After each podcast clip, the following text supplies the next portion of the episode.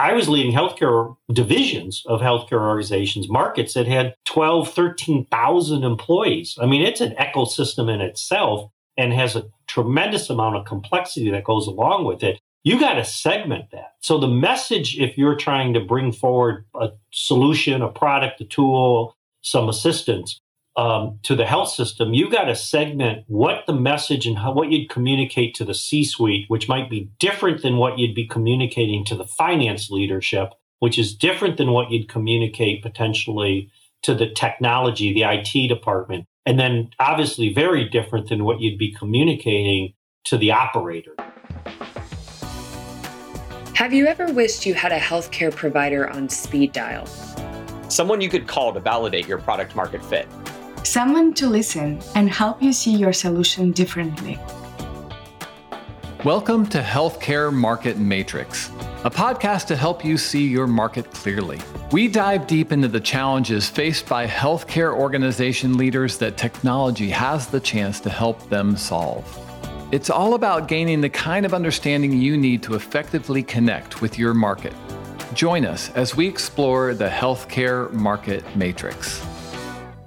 All right. Greetings, everybody, and welcome to Healthcare Market Matrix. Today, we are privileged to be joined by none other than Dave Brooks. And uh, Dave is currently the, the Chief Strategy Officer for People.Health. But let me just give you a little quick tour of uh, his CV because it's the, he, he's made some pretty impressive stops along the road here. He, uh, Back in 1996, he took the helm as CEO of Christus Medical Group and vice president of physician services there.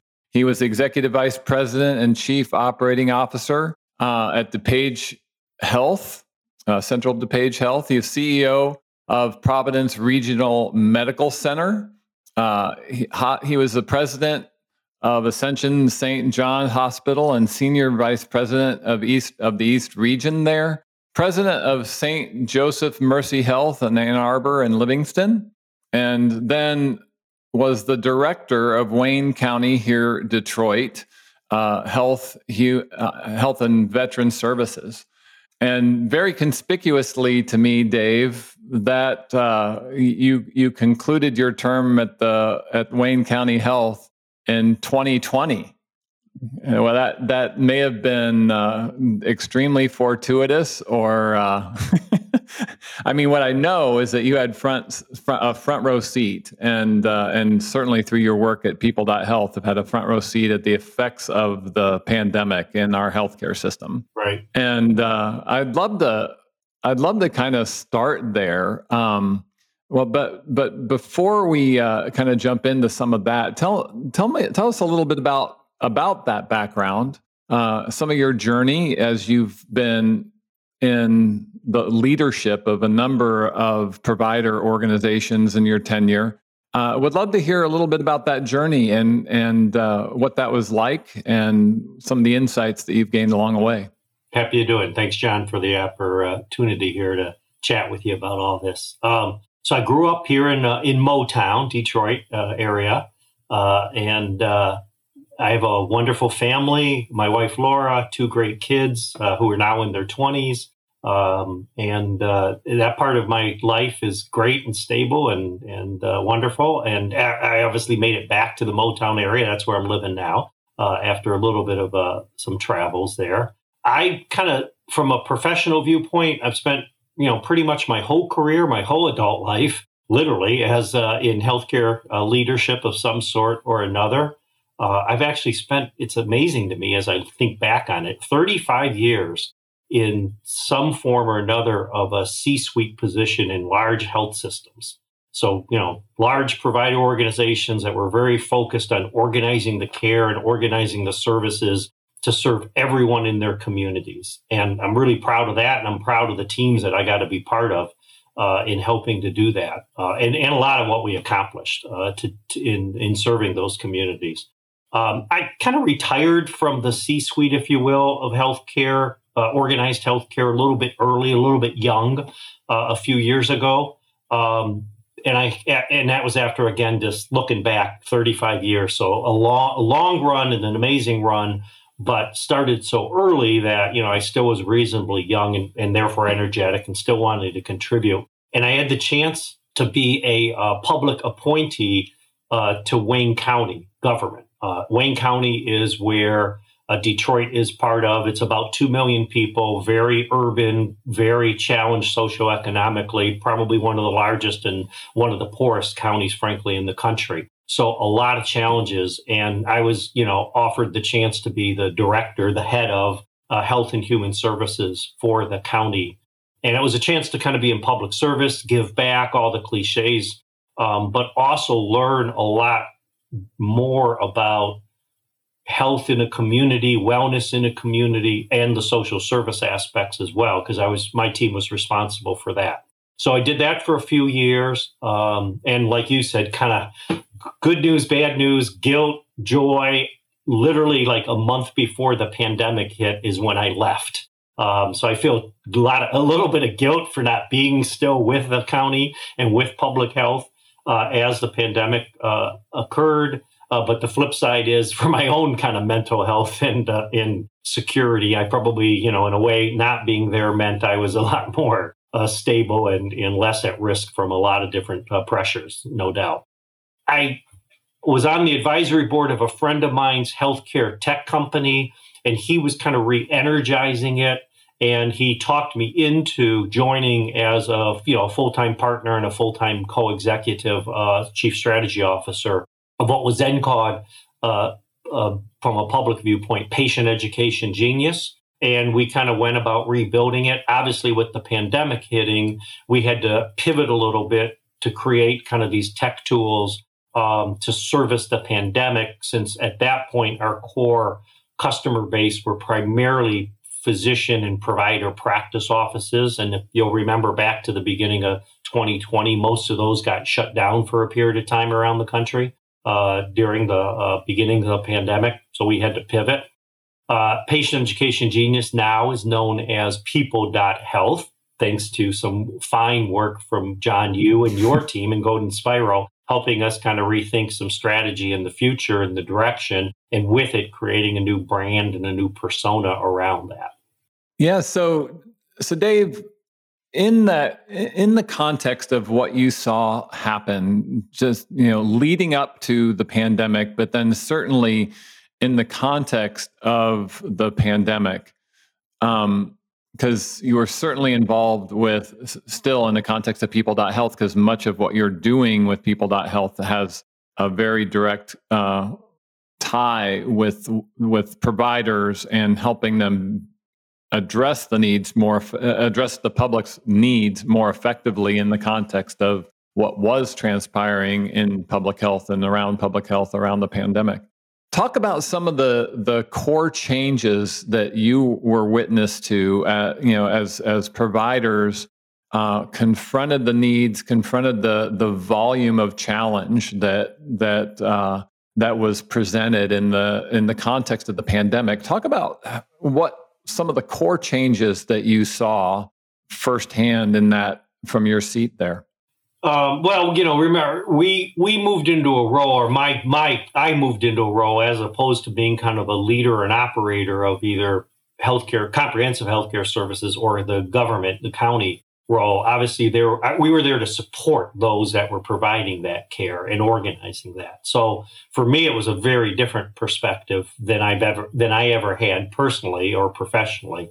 Um, and you know, so I, I did everything I could to help. Again, back to that kind of guilt guilt reward uh, dimension, not being in it the thick of it. Um, you know, and, and if you think about it, I'm sure it's an overused term, but those services were pressure tested. And government public health, particularly, you know, whether it be county, city, even state or federal, um, had been under my, my personal viewpoint had been underinvested for decades um, in. So they had not yep. had the chance to have, you know, contemporary processes, had challenges in the sense of recruitment, retention, and succession planning, and even professional development of a lot of the leaders and resources within public health. And probably most of all, obvious, had not had any type of real ability to reinvest in automation and technology. had some basic rudimentary things. Every now and then there's an exception to that, but had not. And I'm sure the journey would have eventually gotten there for public health. Um, but COVID hits and the pressure test happens. And it just was so clear how challenged those systems were to keep up and support, be efficient, be effective, you know, provide care and information and and services in at the scale and the speed that was needed because that was not ever other than isolated incidents here or there had not been needed at that type of mass scale before uh, in at least in America recently. So you know our role and what I observed was you know anything we could do to help them help public health and, and other providers involved in COVID especially that first year automate improve their processes, expand and extend the support staff and the professional staff in any way, kind of you know, from a, a, sometimes it's it's referred to as lean management thinking, take the waste out of the process so that they could work to the top of their profession, the top of their license, um, was very much appreciated. So, you know, we ended up very early on, literally, you know, Detroit Seattle and New York, if you'll recall, were the hotbeds for COVID in the beginning. So here we were in Detroit, obviously, just our luck. And we therefore quickly supported um, the development of some testing sites that were happening. You know, if you remember back to the national news broadcasts, those first few weeks or month, you see cars lined up for a mile trying to get into a testing site uh, and so on. We actually supported one of those right off the bat um, that had just opened. They were manually working through the process. They had four lanes going uh, in Detroit. This was with Wayne State University's provider group. And they had four kind of testing lanes going. And, and they were basically doing somewhere around 10 to 15 cars, people per hour. And because it was manual. And we quickly scrambled, and within about a day, it was a Saturday actually, to help automate some of their processes, rudimentary at that point, because it was the first time it had happened. Um, and literally, when they turned us on, the next hour, they were doing 50 cars an hour. Because while people were waiting in their cars in line through a text to sign that said text COVID to this num this number popped up a registration form. They could register while in the car anyway, and safely, by the way, since they were by themselves. By the time they got up actually to the testing site, the swabber, so to speak, they were already in the IT system. They were already in the database, and they didn't have to re-enter all that information. So they kind of could be swabbed and departed. So it just improved throughput. And I think the light bulb went off both to the provider group, Wayne State, but also to us that, wow, this was not really a complicated model, but boy, does it add value when it is such a ancient set of processes that were being put in place. And ancient, not in a judgmental way, but just the best that they had at the time, right? Totally manual. I mean, literally clipboards were being used. Now, in hindsight, the infectiousness of handing a clipboard back and forth, we learned a lot at the beginning of COVID, if you if you'll recall, right? Um, and just avoiding that infectiousness, let alone the work process efficiencies. So we just built around that from COVID support to then helping health departments, not just in testing, but in re- result reporting and then education information, and then even a lot of the um, other work that health departments were doing with COVID. And, and we kind of became a great support, primarily in our area, although we ended up helping the uh, New York Health Department in some ways, but mostly in the Michigan, Midwest, Metro Detroit area, because that's where we're based. That's where we had some relationships as everybody was kind of scrambling.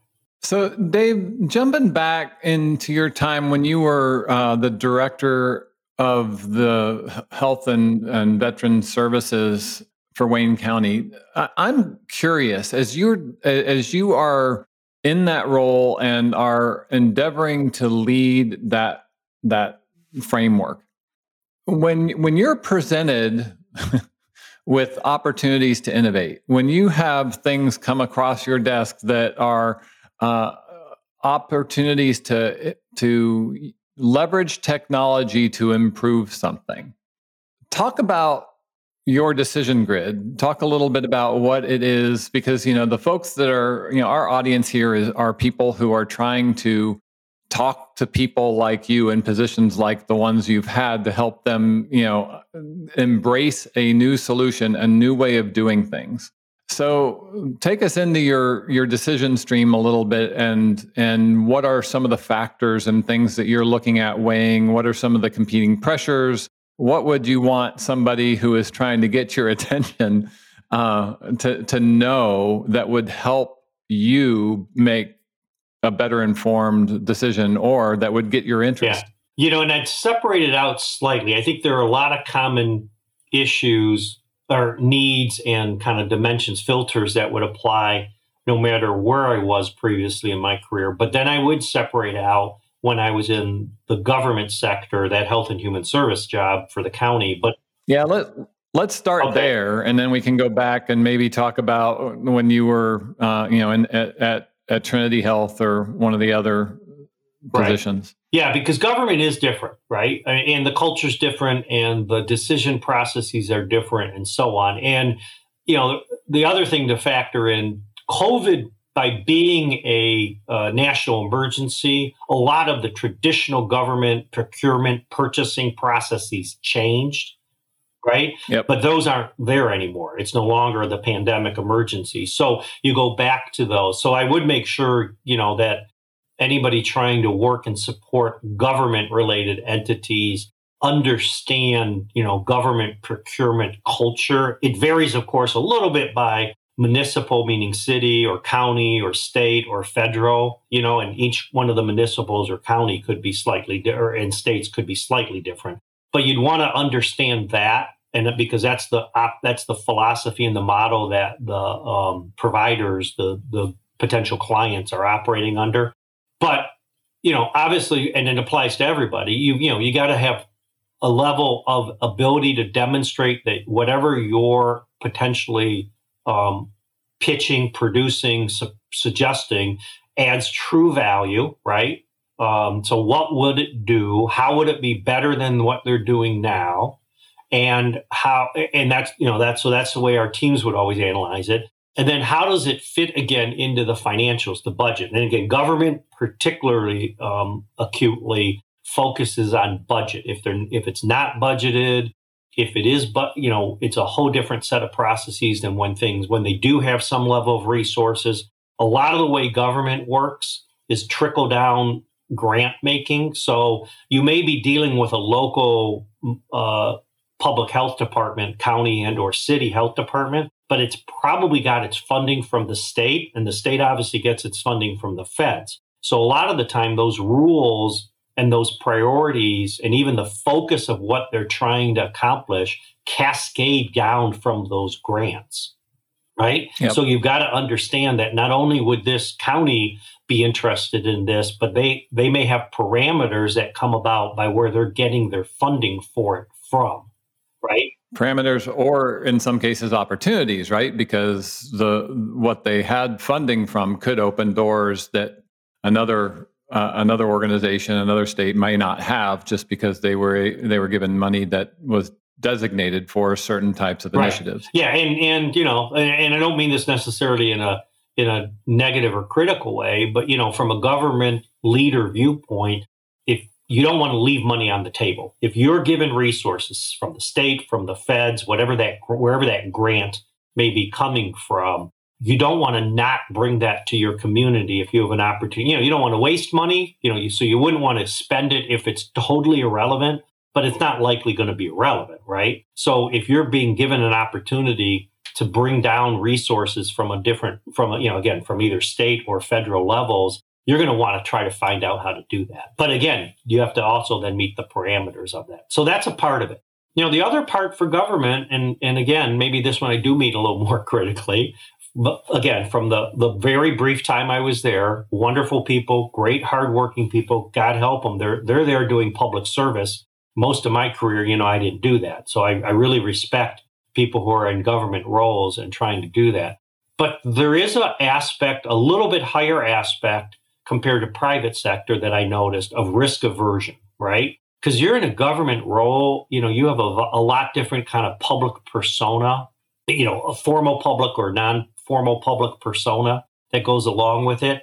And you're quickly criticized anytime you make a mistake or make a bad decision or what's perceived as that. So you are a little bit more risk averse because of that, right? So it means, I think, in some ways, it's a challenge sometimes to be creative. It's a challenge sometimes to be more innovative.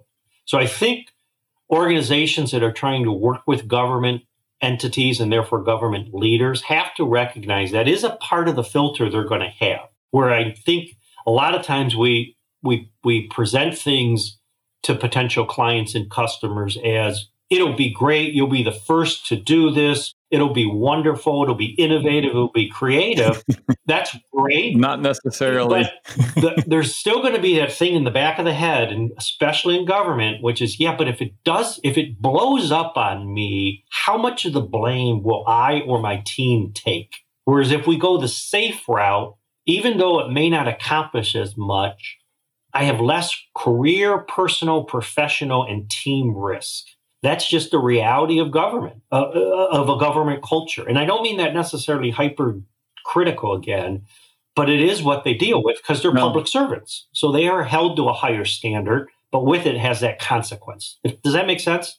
Absolutely. I'd think I would say, you know, anytime you're selling into provider or provider related organizations, the risk associated with the deployment of any new solution is there what I'm hearing is in the public universe, in in in the context of public service, it's a step greater because first of all, the what it takes to implement change in those organizations is pretty substantial, and so there's going to be a big move around it.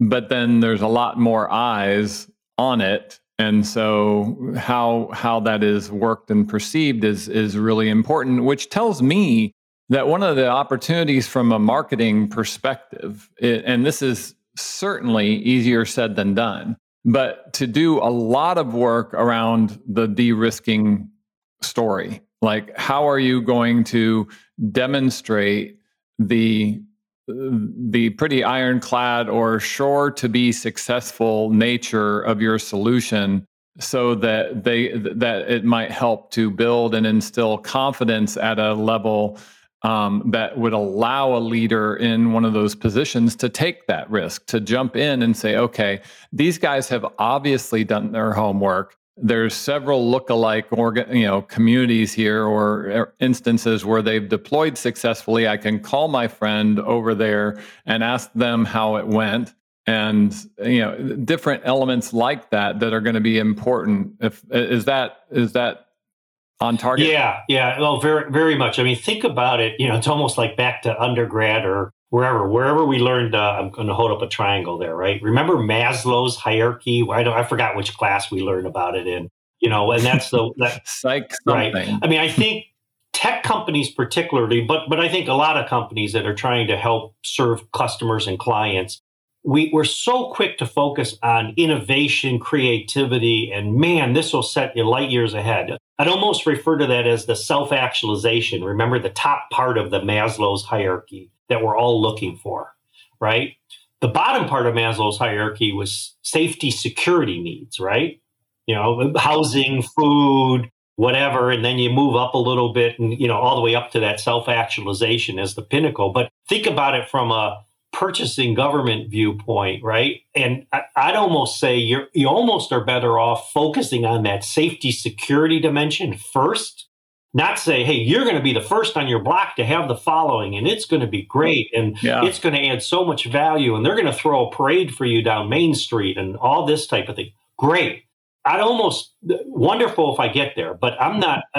but but I don't want to roll the dice. That's not where you were starting. That's not where the conversation Remember, starts. Taxpayer money, community confidence. People have to. My leaders, my bosses have to be reelected, literally reelected, right? So I think risk aversion is really the first filter. So I'd be focusing on here's why others are already using this, and as many of those others that have brands that are ad, admired, you know, the better. Notice how early on, earlier on, I, as I said the New York City Health Department, right, in, in one of our customers that we have. I mean, that's a brand that, hey, well, if it's if New York City went through a process and used this, it's probably safe for me here in, you know, rural county, Wisconsin, or, you know, pick your favorite spot, right? Or at least I won't get blamed or my team or my boss won't get blamed if it doesn't work because I could have, it wasn't yeah.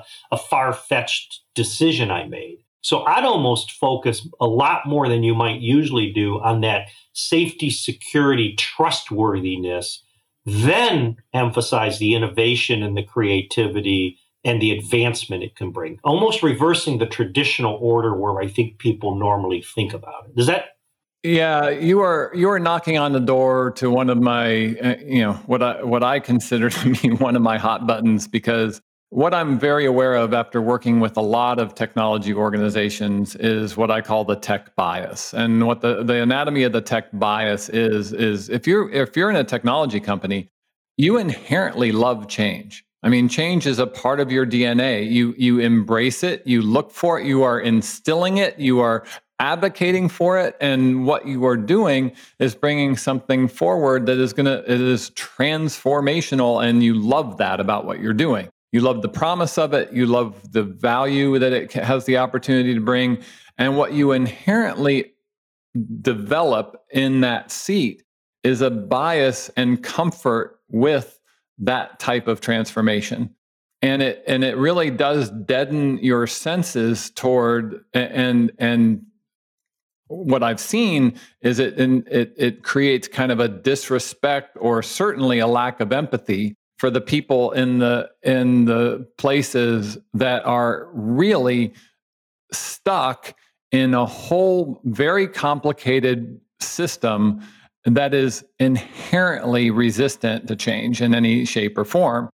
Layer onto that the the factors that you're just you're talking about the the level of accountability the level of transparency that exists in the in the public health spectrum i mean that is um, that adds another layer on top of it and so what i'm hearing and i think this is a great point i think you're you're inverting the triangle is a really um, is a really great way to look at it. So let's let's really in, encourage. And honestly, I think this is largely true. You know, you I think it's, acutely true in the public health arena. I think it's also pretty true in in in you know because I'm getting ready to ask you about your days at uh, as the CEO for for Providence and some of those other organizations because I think it's also true there. Yeah. I mean, it, it you you can't you can't take many wild, crazy flyers when you've got a, a community that you are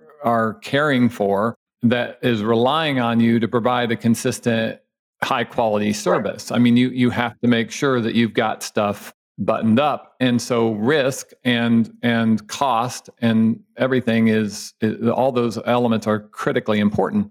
I would also, you know, uh, I'm just going to take a minute here to underscore something you said earlier, because we hear it from everybody we've talked to on this podcast to this point. The value equation is essential. And and making sure you have a clear line to value that takes in as many well that that I, I would say that line to value is different for nearly every provider organization you're selling into, right? I mean, the, the, it's nuanced. It has different factors. You have to be aware of those and and give instances and and examples that are tailored to a number of different scenarios where you might be deployed. Because if you've talked to one health system, you've talked to one health system. Um, so I think that that's another eh, critical thing to to keep in mind because it's very common for for technology companies to want to lead with the cool new innovative technology and what it makes possible and all the gizzy widgets and and uh, and nuances of a of a platform that is you know whatever whatever technology is bringing and the value equation ends up on page 3 when from a decision perspective it needs to be on page one before you'll even begin to consider it. And how it gets it done is not as important as what it, you know, of the value it ends up right. delivering. Is that a fair casting oh, of very, that? Very much. And again, I think where a lot of how I described government public health and ser- health and human services and, and some of the challenges there. I, would only put it down a slight notch below and only a slight notch provider, non uh, private sector, most in my experience, mostly, um, you know, nonprofit, but provider side, uh, uh, private sector, uh, healthcare, right? For all the same reasons, exactly what you're saying. And, you know, don't, the other thing I think that the challenge right now is you cannot underestimate the fatigue within healthcare, the healthcare communities right now of automation and new software and new programs. So you're almost going up against not a neutral review, but a negative review up front, a critical review up front, because the challenges of uh, electronic health records, which are obviously comprehensive changes, as along with a million other systems, whether they be human resource systems or finance systems or check-in processes or new way to order supplies or you know anything healthcare overall had been so non-automated and then you know over the last 20 years has tried to go from you know zero generation to third generation all at once all systems at the same time you can imagine the burnout and fatigue that that has created uh, particularly on the caregiver side, but also then the support processes and the support people as well. So you may have what you think is the world's greatest innovation that will save so many dollars and so much process steps, right?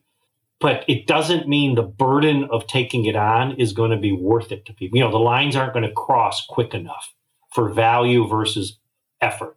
And that's what so you've got to convince them of that. How do you convince them of that? That that is, you know, we're hearing that a lot. I mean, the the point solution fatigue, the the fact that that for many of the people that you're introducing something to, their experience of technology is that it has complicated their world, not that it's simplified it. And the awareness of that, even though, even though you have the perspective that you're what you what you're bringing is an exception right. to that. You have to our, overcome our, our, the reality. Our, baby is never ugly. Our baby's beautiful. Whatever we've created, it's beautiful, yeah. right? Yeah, and and it very well may be, but when you put beautiful on top of six other beautiful things that you have, that all of which speak a different language in some yeah. sense, um, it, it, becomes confusing. It becomes hard. It becomes, and especially when you're dealing with clinicians who are not necessarily first technologists who who whose days and times are extremely pressurized and and in and need simplicity. It has to be genuinely labor saving and extraordinarily intuitive for it to be embraced. And i've i've heard that a number of times. We have we have several clients in the context of what we do who who have really eloquent solutions. And some of what we heard in some of the interviews that we've done with users is that they were coming to the table in evaluation of the solution highly skeptical. And then when they realized that this actually was going to help them, it was it was a surprise. You know, they were they were surprised because every other deployment they've experienced has been in some layer adding a layer of complexity that the, that was not welcome.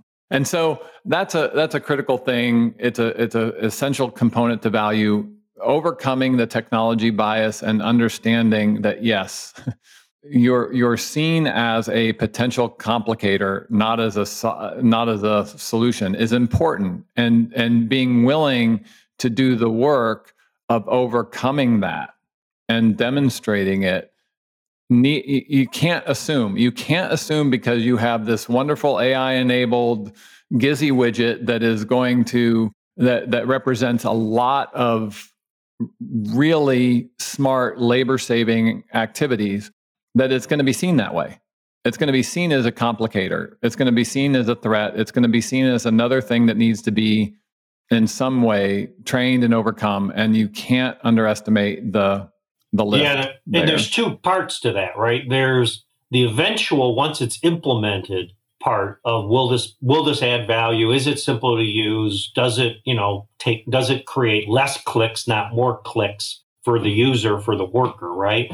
But then there's the burden of implementation, right? And both of those are going to be looked at. And in right now, at least in this point in time, you know the challenge of healthcare workforce of vacant positions and caregiver fatigue and burnout and, and the mass resignation of nurses and doctors and all those types of things you know it's going to be a challenge for an organization even if they drink the kool-aid and they believe this will be well worth doing they still have to cross whatever that threshold is of but is now the time to do it considering all of those factors. So there is a timing issue to some of this. I don't know how long that will last, uh, but the sensitivity right now to listening to caregivers and caregiver, you know, management, uh, the chief nurse, the chief doctor, you know, the chief pharmacist, whomever it might be within the organization, and their influence on the decision making of what new processes and technology we take on and when do we do it is probably they have more influence now than they've ever had. I'm not saying that's a bad thing. I'm not saying it'll go away, but you can understand why it's escalated lately, right? Yep, absolutely.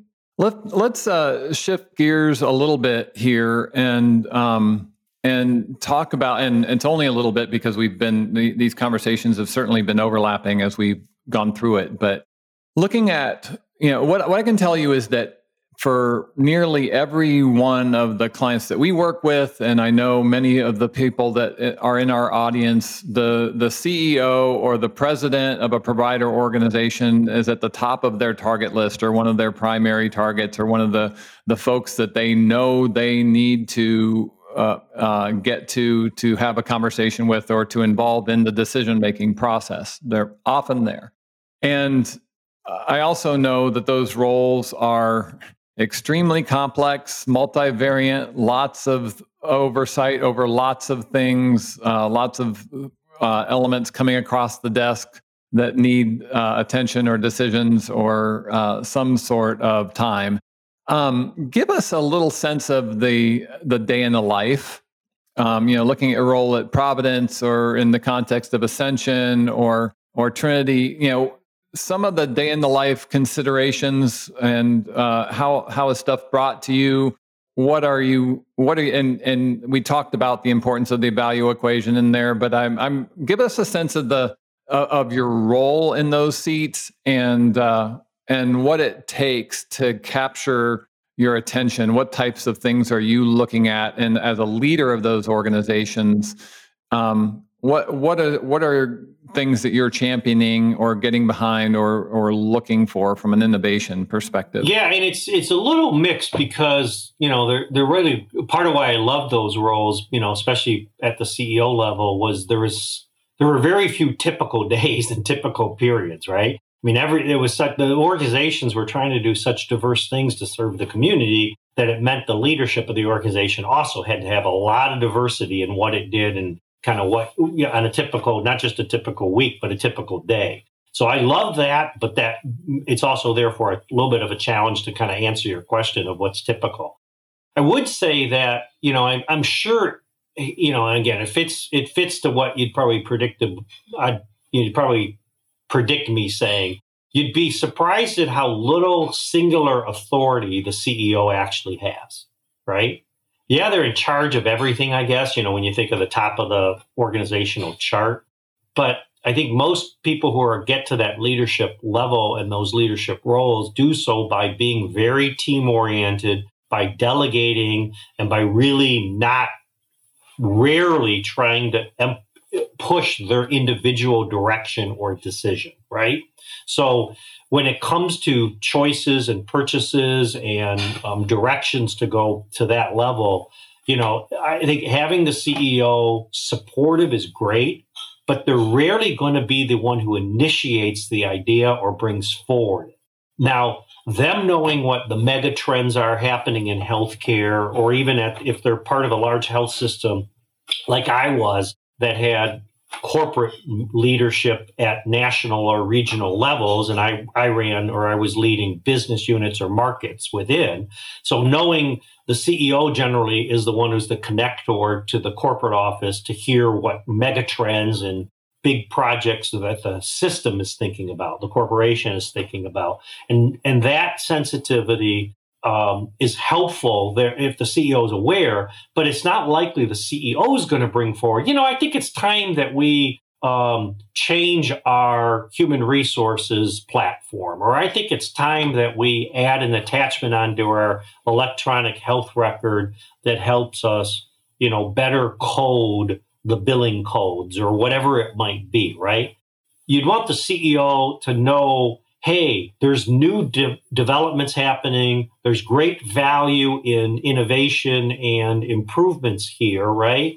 So when it gets to them, they know, yeah, and we I know we need to do something with regards to this. And I, you know, but the initiation is probably going to come out of other areas. Sometimes it's going to come out of the IT area or the technology side.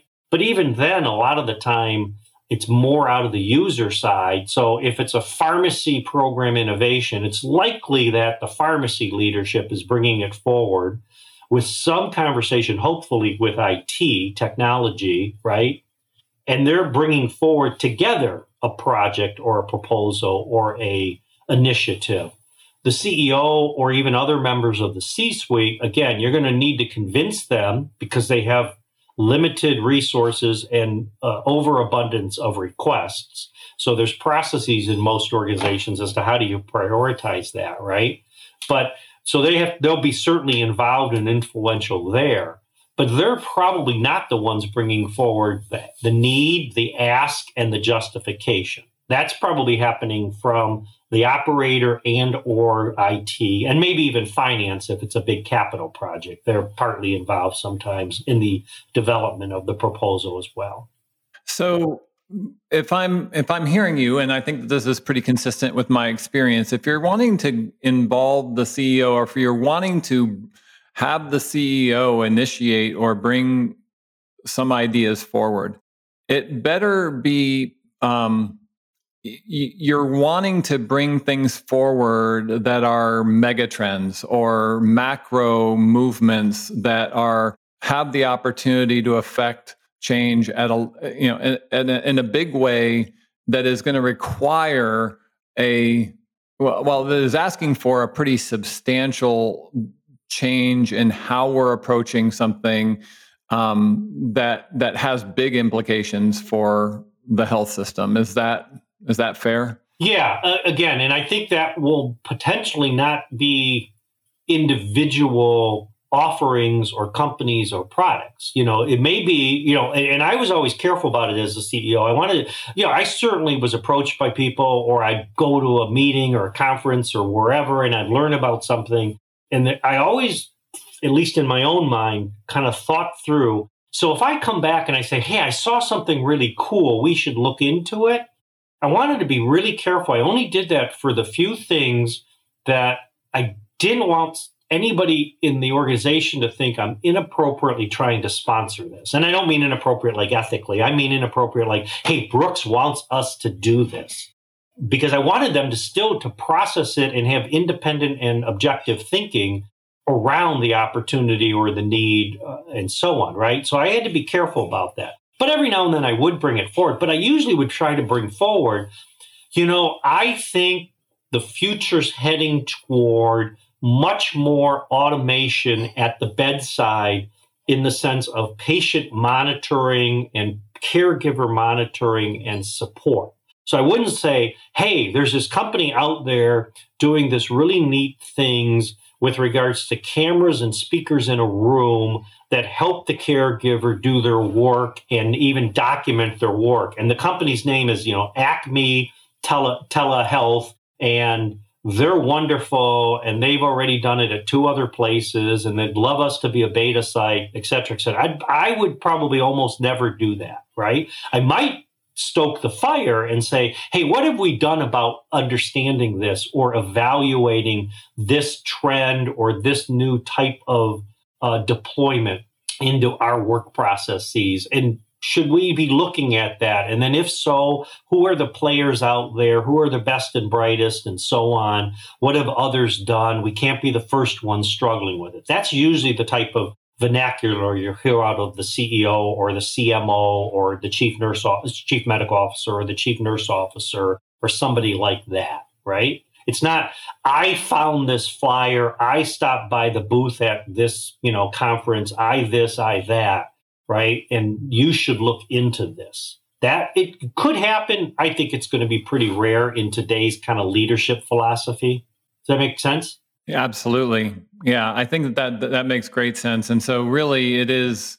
It it has a lot to do with the approach, like how you are, how you're bringing those ideas forward, how you're uh, how you're making that accessible from a thought leading perspective has a lot to lot to do with it. Well, it's almost you know you're you're the uh, the guru of marketing, right? And I always remember my marketing 101 class. I think that's the only one I took in in college. Um, you know, you said one of the first things you do is after the P's. Remember the four or five P's or whatever that was: price, promotion. You segment yeah. your market. So you'd segment. You know, you got a healthcare organization. I mean, think about it. I mean, I was leading healthcare divisions of healthcare organizations, markets that had 12, 13,000 employees. I mean, it's an ecosystem in itself and has a tremendous amount of complexity that goes along with it. You got to segment that. So the message, if you're trying to bring forward a, a, a solution, a product, a tool, um, some assistance, um, to the health system, you've got to segment what the message and how, what you'd communicate to the C suite, which might be different than what you'd be communicating to the finance leadership,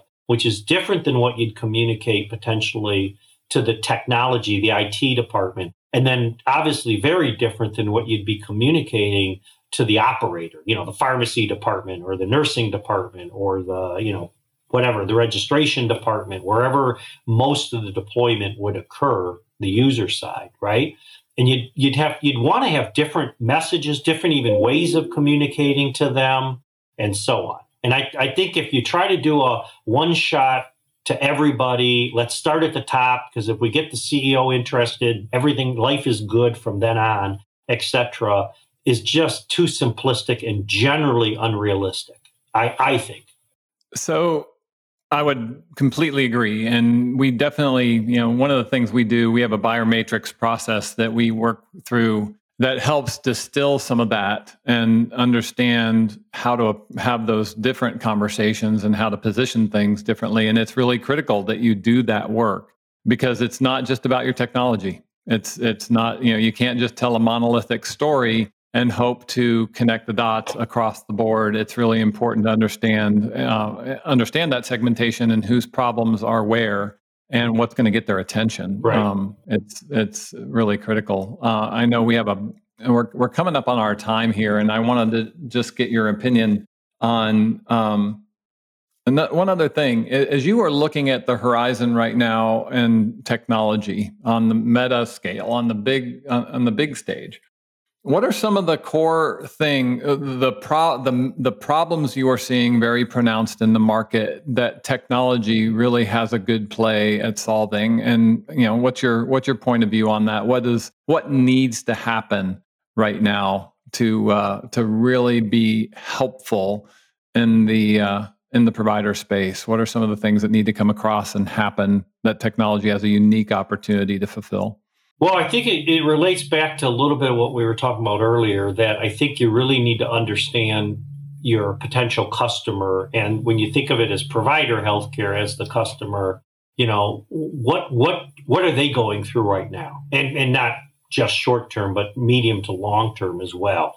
Uh, and one of the huge challenges has been there, but is acute right now and is not expected to go away, has to do with workforce so I think sure. if you can bring forward things that simplify the, you used the term earlier and I like it, simplify the work, simplify the systems, meaning, you know, at very least integrate them, if not, if not consolidate to the, the systems uh, that people have to, to work in. Uh, if, if you can help do anything that lets particularly caregivers, but all staff have more, you know, what's referred to as pride and joy in their craft, right? meaning they don't burn out and they don't spend more time looking at a screen than looking at a patient, right? And because that's not the that's not why they got into healthcare, right? They got into healthcare to help people individually or collectively and to have professional challenge and hopefully professional opportunities back to Maslow, right? Pay and whatever else goes along with that. So anything you can do to enable that, rekindle that is going to be real value added right now, more than ever. It's always probably been there, but more than ever, as you look at um, the nursing shortage that's happening, or the pharmacist shortage that's happening, or the rehab professional, and obviously anything having to do with physicians as well. Um, from a clinical caregiver perspective, the professional side of healthcare right now, it's in crisis and it's going to get worse before it gets better for the next, you know, three to five years based on the aging of people, based on retire early retirements and burnout and all that. So I think that's a huge opportunity for technology in the right way, as we've talked about this last hour. So, yep. in the right way. Yeah. How how are you enabling a clinician to take their hands off of a keyboard and f- focus their efforts and energies face to face in person with patients practicing at the top of their license. Yep. Uh, I think well, is, well summarized, right? They shouldn't be touching is, a keyboard. They should be touching appropriately touching the patient. Very important qualifier. that's right. But that's right. I think that's a if that's the true north right now for a lot of these companies that you're helping to support so well, John, with your company, right? Is how are we helping them do their craft better and back to the core of what that craft is about. Yeah. David Brooks, thank you for your time here today. Great conversation. And uh, I, I, reserve the right to, to uh, ping you again here because there's a lot more I think we could mine and bring some meaningful, uh, meaningful reflection toward because you, your experience has just been, um, you, you have a lot of great experience that I think a lot of our listeners are going to take a take value in. So thanks for your time here today. And uh, I wish you the best as you guys continue to to make differences in that public health sphere with People.Health. There's a lot of need there, and uh, glad that you're you're giving the energies in that realm. Thank you, and thanks for the chance to do this. I, I appreciate it, and, and and for the value all of your clients bring to healthcare and public health and so on. I mean, there there is a lot of value there. We just got to figure out how we connect it all as best as possible. Absolutely. Thanks again, Dave. Okay. Thanks, John.